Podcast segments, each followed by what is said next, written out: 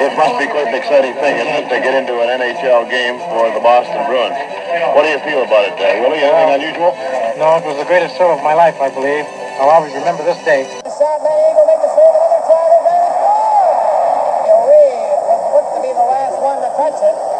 We played the Montreal Canadiens in Boston, and uh, I scored my first National League goal. It was not only my first, but it was the, uh, the winning goal.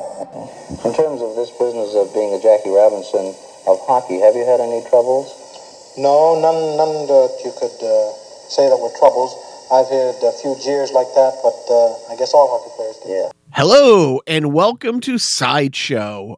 This is the first sideshow. Our good friend Biff will be driving the ship. This sideshow will be Oh, yeah. all about the great Willie O'Ree. I almost want to say like lost to history, which he's not, but he definitely is not on the pedestal that I think he should be. Uh, we're doing the sideshow this week because after 56 years since he first laced him up with the ball, it was was it 59? 59 Something 60 like that, something yeah. like that. Yep. So Yep. so yeah, so we're talk we're talking gosh, we're talking, you know, oh, 60 years later, they're finally retiring his jersey. First, you know, first black uh, player to break the color barrier in the NHL. An amazing story. But Biff, why don't you talk a little uh, uh, about him? I know you got a great Willie Yeah. O'Ree story. Well, so I'll talk about the story, but uh, obviously it's really important that you of all the cities, you know, hindsight, Boston is maybe not where you expect the first non-white player to emerge from, but that's where he ended up. And you know, it, it, to some degree, it speaks to the fact that he was a legitimate uh, NHL talent in a league that was only a six-team league at the time. So we're talking about he got one of 120 jobs that was available at that time. So that on its own, I think, is is really a testament to how great he was. And obviously, if he came along 10 years later after the expansion, uh, he, he probably would have been a mainstay in the NHL. But- I mean, you, put him on the Buffalo team in 65.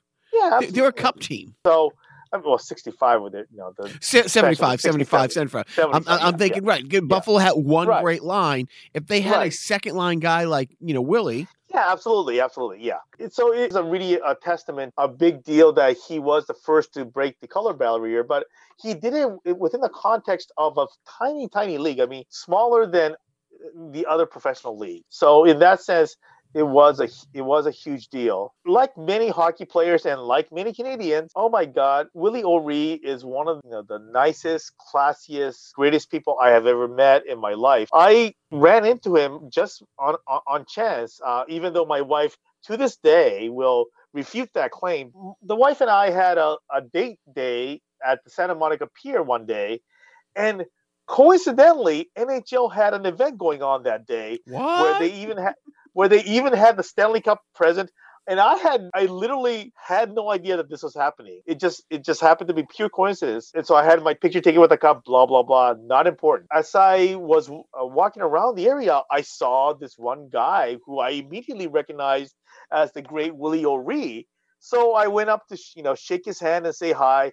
He immediately kind of uh, just said, "Here, let me give you this card," and he gave me an autograph card of himself right away and we talked for about 10 minutes just you know just this and that about hockey and uh, we talked a little bit about you know you know like Grant Fuhr among other things. Just an approachable humble guy who and maybe because it was in la but he seemed shocked that oh my god somebody actually recognized me. So that was the impression that i got. And this this really goes to you know most hockey players that i've met but he's just the the classiest nicest guy. But i think the the importance of you know him breaking the uh, color barrier is that even though he you know this happened in the 50s i don't know if, if the next player that i can remember of color that was in the nhl was around 1974 i think it was in the capitals expansion year when um, i think his name was Marson. But that was like the next colored player. So obviously even though he did break the uh, the color barrier way back in the day you know, NHL, like they are with many things, are very slow in in progressing, and that is is a point of disappointment, you know, for many of us. So back back back in the fifties, back in the fifties, like Major League Baseball, Uh, yeah, Major League Baseball was the creme de la creme of, of baseball, but the Pacific Coast League, you know, the, the best, the two best teams in the Pacific Coast League were probably as good as the third, fourth best team in Major League Baseball. You right, know, same right. thing. You know, the, the NBA was like eight teams back then. The NHL was only right. six teams for like sixty years. Yep, yep, the yep. West Coast League, I, I don't, I, I, don't remember if it was called West, the, the Pacific League. What was the league that the Gulls were in? Because Willie O'Ree played out here four years, or, right? Or, or, or, where you are. You know, the funny thing is Boston has his reputation as uh, not being the most, um, uh, just a bunch of. I'm trying to think of a nice way to say, but yeah, Boston has a reputation of being a bunch of racist bastards. But well, let's just say that the you know the Celtics were kind of slow in you know. No, the Celtics were the right? exception. The Celtics were the. Oh no, not the Celtics. Uh, the, Red the, Red Sox, the Red Sox, Red, yeah. Sox, Red they, they, were the you know the, on the other side of town. The Celtics were the first team with a black player a black coach, yeah, right, right. a black right, GM, an all starting five black, uh, while simultaneously Tom Yawkey was the last right, right, loaded. Right, right, right. But then, then Willie's hockey career takes him to San Diego. You know, yep. where he uh, honestly, if he played in a in a WHA city, or or you know, if he played in the '60s, the early '60s, the uh, Cleveland Barons, was it the Barons? Am I thinking of that in Cleveland? That was Oh, in the in the seventies, the NHL team. No, no, even before, even before the well, WHA, they, they, were also an H, AHL team, right? Right, yeah. but Willie, yeah. you know, goes and and one of the many interesting things about him, uh, one of the fun facts about him, as good as he was, he most of his career, I don't know when the accident happened, but was blind in the right eye. Yeah, I think it was actually much. You know, he was like really, really young, so I think he, he pretty much hit it throughout much of it, even his development years, I think. Right. So, but you know, it's one of those deals where you know, I mean, why would I tell anybody? You know, they'll just not play me, right? So. Well, in in hockey back then, w- when you look at it, and it just looks so slow on the old clips, and I'm not diminishing the players, but back then, the left winger would start off playing the left wing, and would go up the ice and come down the ice, and never come off the wing. You know, it's like no. The right wing would stay. I mean, people stayed truly. They, they stayed in their lane. And so that's how he was kind of able to hide it because back then it wasn't, right. oh, well, I play center, but I'll loop and I'll cover the D and I'll do yeah. this. And it's like the European stuff and the Russian five. Right, right, you know, that was 40 years, you know, later. So he was able to hide the fact by he, you know, by playing, you know, the wing right, of the right. eye he could see out of. But I mean, regardless, right? I mean, clearly to have the skill to play a good chunk of a season in the NHL, like I said, 120 jobs. I mean, that is a monumental accomplishment on its own. And you know, the unfortunate thing was the the next, you know, the next generation, if you will, was slow in coming in the NHL in contrast to the other league. In that sense, Willie O'Ree unfortunately didn't have the same impact that maybe Jackie Robinson has say had in baseball. I think it's it is important that he was the first. So this is the it kind of goes back to when we talk about Jackie Robinson and, and Willie O'Ree. You know, NHL historically is really, really behind in terms of just being with the times. I at the time I really thought that when the Major League Baseball made that monumental decision to retire Jackie Robinson's number you know, league wide. I'm thinking, you know, I mean, they clearly stole, clearly had that idea, you know, to, and I think NHL could have at least ridden that wave, even if it was for the promotional. You know, well, it doesn't matter uh, why you do the right thing. I mean, you can diminish doing the right thing because of X, Y, and Z, but doing the right thing right. is doing the right thing. Uh, right. Maybe you know this, maybe you don't. When did the NHL baseball retire Jackie Robinson's number league wise? so yeah, I think the chronology is really what hurts me the, the most because that happened in 1997. Right? 97, okay. Right. So, and then the and, NHL and, retires Gretzky jersey league wide. Now, first of all, no asshole's going to put on 99. you right, know what I mean? Right. It's like no, but they they retired that jersey league wide, and that was a promotional thing. But they still did it. Why-ever they did right. it, and they didn't say, "Hey, yeah, he's great. He's you know." But we should well, also so I, do I, this. No, I mean I don't. I don't think that you I pissed off if they mixed in Willie O'Ree with Gretzky, right? Because it kind of dilutes it. I so I, but either way, even if they didn't retire his number league wide, it would have been great if the Bruins retired his 22 kind of riding the Jackie Robinson wave, you know, if you will, in '97. I think the thing that really, really irks me is that I kind of had this weird supposition that Willie O'Ree was already in the Hockey Hall of Fame because he should have been in the Hockey Hall of Fame years ago. Just a couple years And ago. It didn't happen until 2018, which is ridiculous when you consider the fact that you have like a like modern owner became a Hockey Hall of Fame inductee in like 2004. Ilitch, who's the owner of the uh, Red Wings, became an inductee in like 2004, which is like outright insulting. So in many ways, you know, hockey, like I said, hockey is always behind the times. Hockey's response to, you know, the goings on in this summer was obviously you know, on the day where NBA did the right thing to essentially not play their games in protest of Black Lives Matters. Hockey decided, oh, we're going to play our games anyway, but we're going to recognize that this Black Lives Matters exist. And then a day later, they said, oh shit, we kind of fucked up. We better cancel our games, right? I mean, so they're really just not with it. They're behind. They're delayed and they're reactionary, right? So I want hockey to be better. There is a group called Black Girls Hockey Club, which I follow, and you know they're doing great things to essentially really try to put you know the NHL on the spot in regards to their whole hockey is for everyone uh, slogan because NHL is trying to promote this. Ultimately, we're finding out that culturally hockey isn't for everyone, and we're finding out things here and there. And so, in a way, you know, Willie O'Ree is kind of like the kind of the starting point. You know, hockey has a long way to go, and I do really want hockey to do a much better job of spotlighting the importance of Willie O'Ree. And, and this is the mm-hmm. perfect year to do it, right? We had an entire summer of BLM, and BLM and hockey is for everyone really should have gone hand in hand. Hockey dropped the ball, in my opinion, in terms of really saying, you know what? Yeah, hockey is for everyone, and we're going to, you know, support BLM to the fullest, and we're going to have the uncomfortable discussion to make sure we get everybody on the right footing. I, I think, and obviously, we don't have to go into the details of what BLM means in terms of. I, I think the issue that that I have is that people misconstrue BLM as some people are implying that these people are looking for handouts. They're just so far removed from the issues that they don't understand how these you know people of color are so marginalized and so pushed down. Everything that surrounds the, the challenges that they face, you know, people just don't get. So I'm hoping that hockey does a better job. And, you know, Willie O'Ree needs to be at the center of it. Do you think Willie O'Ree has, and, and, you know, look, it's my beloved Bruins, and I'm glad they're doing it. Maybe we can make the argument they were saving the 22 to retire the great Brad Park, uh, Douglas Bradford Park. But I will say, I all right. question whether, How many Norrises has he won?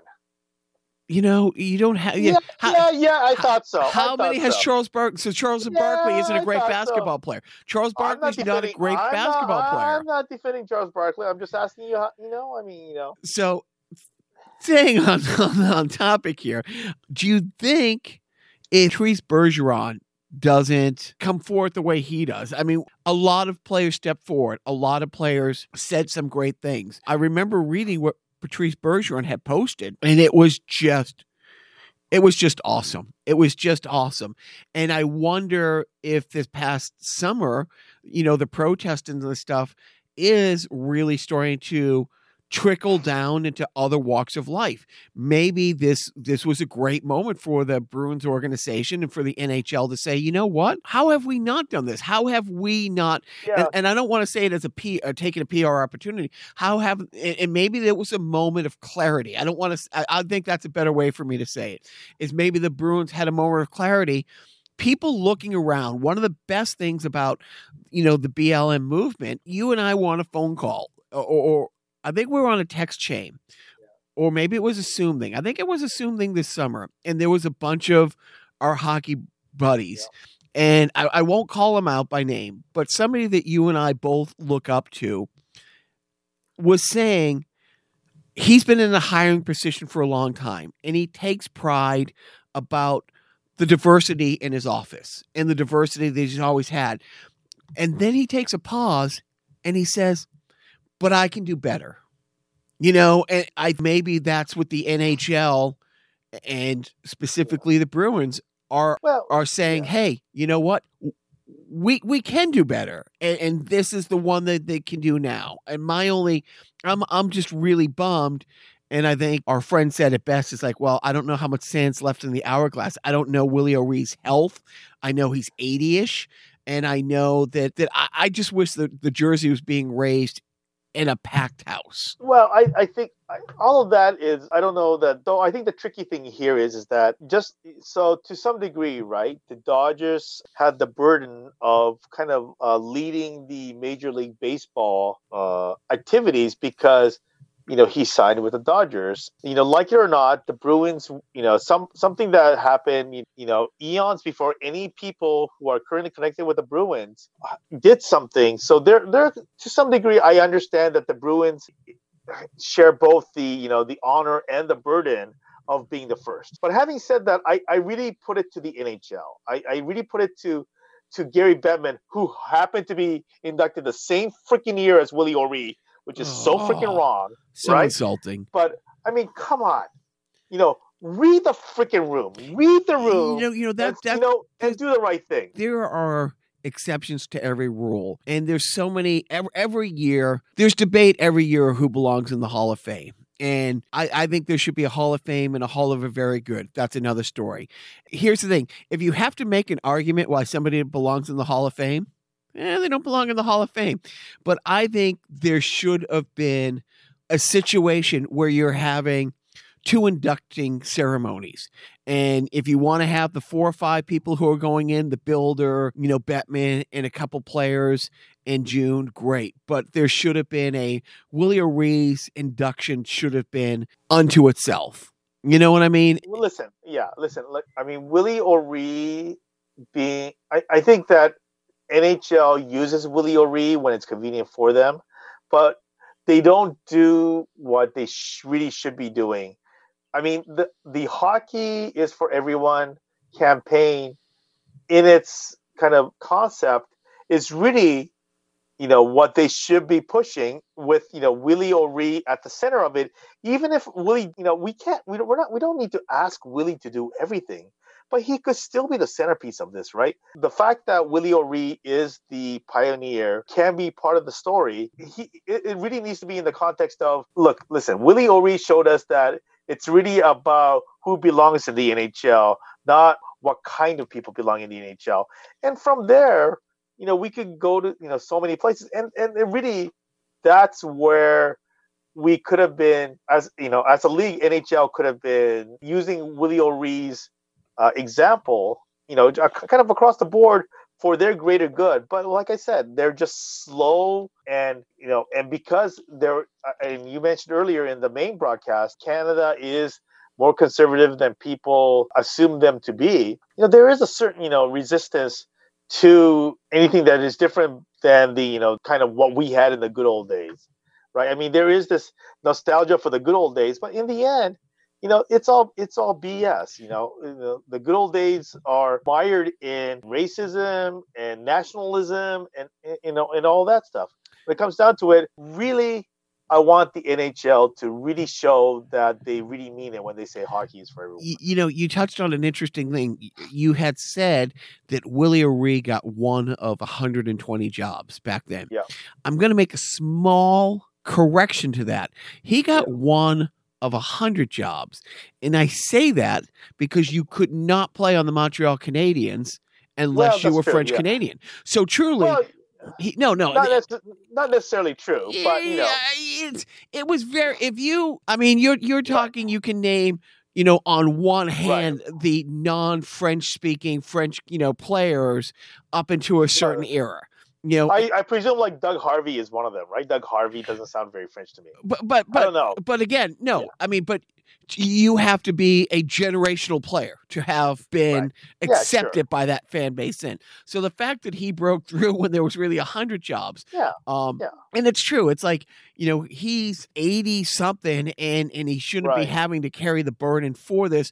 At the same time, he just that's his lot in life. I've never seen an interview with somebody who's spoken with him, spent time with him, where he hasn't recognized that great responsibility and, and, and been looking forward to take it head on. I, I think there's been wavering moments where there's only two hockey manufacturers really who have got behind and done pushes to get equipment in, in ice time in inner cities and stuff like that. I mean, it it, is a crazy expensive sport to play. You are ruling out, uh, you know, a lot of, you know, just opportunity. Yeah, and it's absolutely. been it's been nice to see it when you see it. But I can tell you, you know, since being back here in New England for the last few years and before COVID, uh, you know, I have two nephews and a niece whose life is hockey, and, and I've been to 10 rinks around here, and I don't see a lot of outreach programs. I don't see a lot of sign up. I don't see a lot of, of that. So, yeah, I'm so happy the Bruins are doing it. I'm so happy the NHL is doing it. I think there's so many great things that have come out of the BLM movement last summer. Again, reading what Patrice Bergeron had put there about I, I've had the luxury of not saying anything because of who I am and, and what I do for a living. I've had the luxury of not having to say certain things. Uh, he said it's it's time to listen more. I'm very glad it's happening. It's something where I don't go to many sporting events, you know, that I'm not working or my, you know my boys would have no interest, but I would 100% be there to see the raising of of his jersey. I- just don't know if if waiting's the right thing to do it with, for a full building. There's nothing to say you can't raise it again next year. you know what I mean? Well, I- or you can't listen, have I mean, something. Yeah, I I think part of it is is that you know the the ceremonial stuff is the ceremonial stuff, right? I, think that given that this season is the way it is, listen, already, right? We have the BS of Black History Month being the shortest month of the year already, right? but it happens to be inside of hockey season, and so there's certainly many opportunities that NHL has throughout the entire freaking month of February Yep. to do a lot more than they have in the past, right? So hopefully we see a little bit more of that. I'm I'm hoping that the fact that not directly related, but NBC Sports has just announced that they will be showing some NWHL games, and so so for those people who don't really pay attention to this, NWHL is the one current remaining professional women's hockey league. So I'm hoping that this is kind of uh, some. It's just an indicator that maybe that the community at large is really taking this hockey is for everyone, you know, philosophy to heart a little bit more. So like I said, this year after the year and the you know the presidential regime that we've had, and then the summer that we've had with the uh, the amazing thing that happened with the BLM movement, is really the right time for the NHL to really expand their hockey is for everyone campaign. And February is the perfect month for them to do something elaborate for the entire month because hey, they have two weeks to plan it starting now, and Right. got an entire month to do stuff. I, I don't know how much great footage there is out there. I mean, uh, he was a great hockey player. He re- he was a really Absolutely. Phenomenal hockey player. You know, all the Bruins footage you, know you can find online. I don't know how much San Diego Gulls footage you can find. I'm sure that's that's going to be pretty tough, right? I think so. At one point, you know, one of the things I want to do with the podcast, I want more people, you know, I want more friends to come on and stuff. A couple of our hockey friends, you know, one of our friend John, when when we were talking about William Tex Chain, because he worked for the Los Angeles Blades, and because of how old he was at the time, you know, so he he saw Willie play. You know, he's the only one of our friends who was. I mean, he was young. You know, he was Yep. he he was he was a young kid back then, but he saw Willie play a number of times, and it would be Yep. great, you know, to have him. If you got any closing thoughts, um, you know, I'll let you take the floor, and uh, I- hope everybody else enjoyed the sideshow. Look for some Willie O'Ree clips, and when it when is the raising the ceremony? And I- I'm I'm taking it that's going to be a hockey night in Canada game. It would have to be right. You know what? I actually had not seen when that ceremony was, so hope maybe you could uh add that in post. But yeah, I mean, definitely, definitely something you know important. And you know, maybe you know, one day 22 is a popular number, but hey, you know, I, I think it's okay to eat that out. It's just one number. It's, it's just a freaking number. I, I don't think other cities have a retired 22, but I can look into that. So yeah, I can't think of very many. You know, there's a few 22s here and there, but I don't think there's any that's retired. But definitely, uh, plenty of current 22s, I'm sure. So you know, those guys, eh, you know, too bad. Right. Thank you. You you're not you, you know you're not a a barrier groundbreaking iconic legend. So Yep, um yep. sorry, but not sorry. Yep. Thank you, Biff. All right.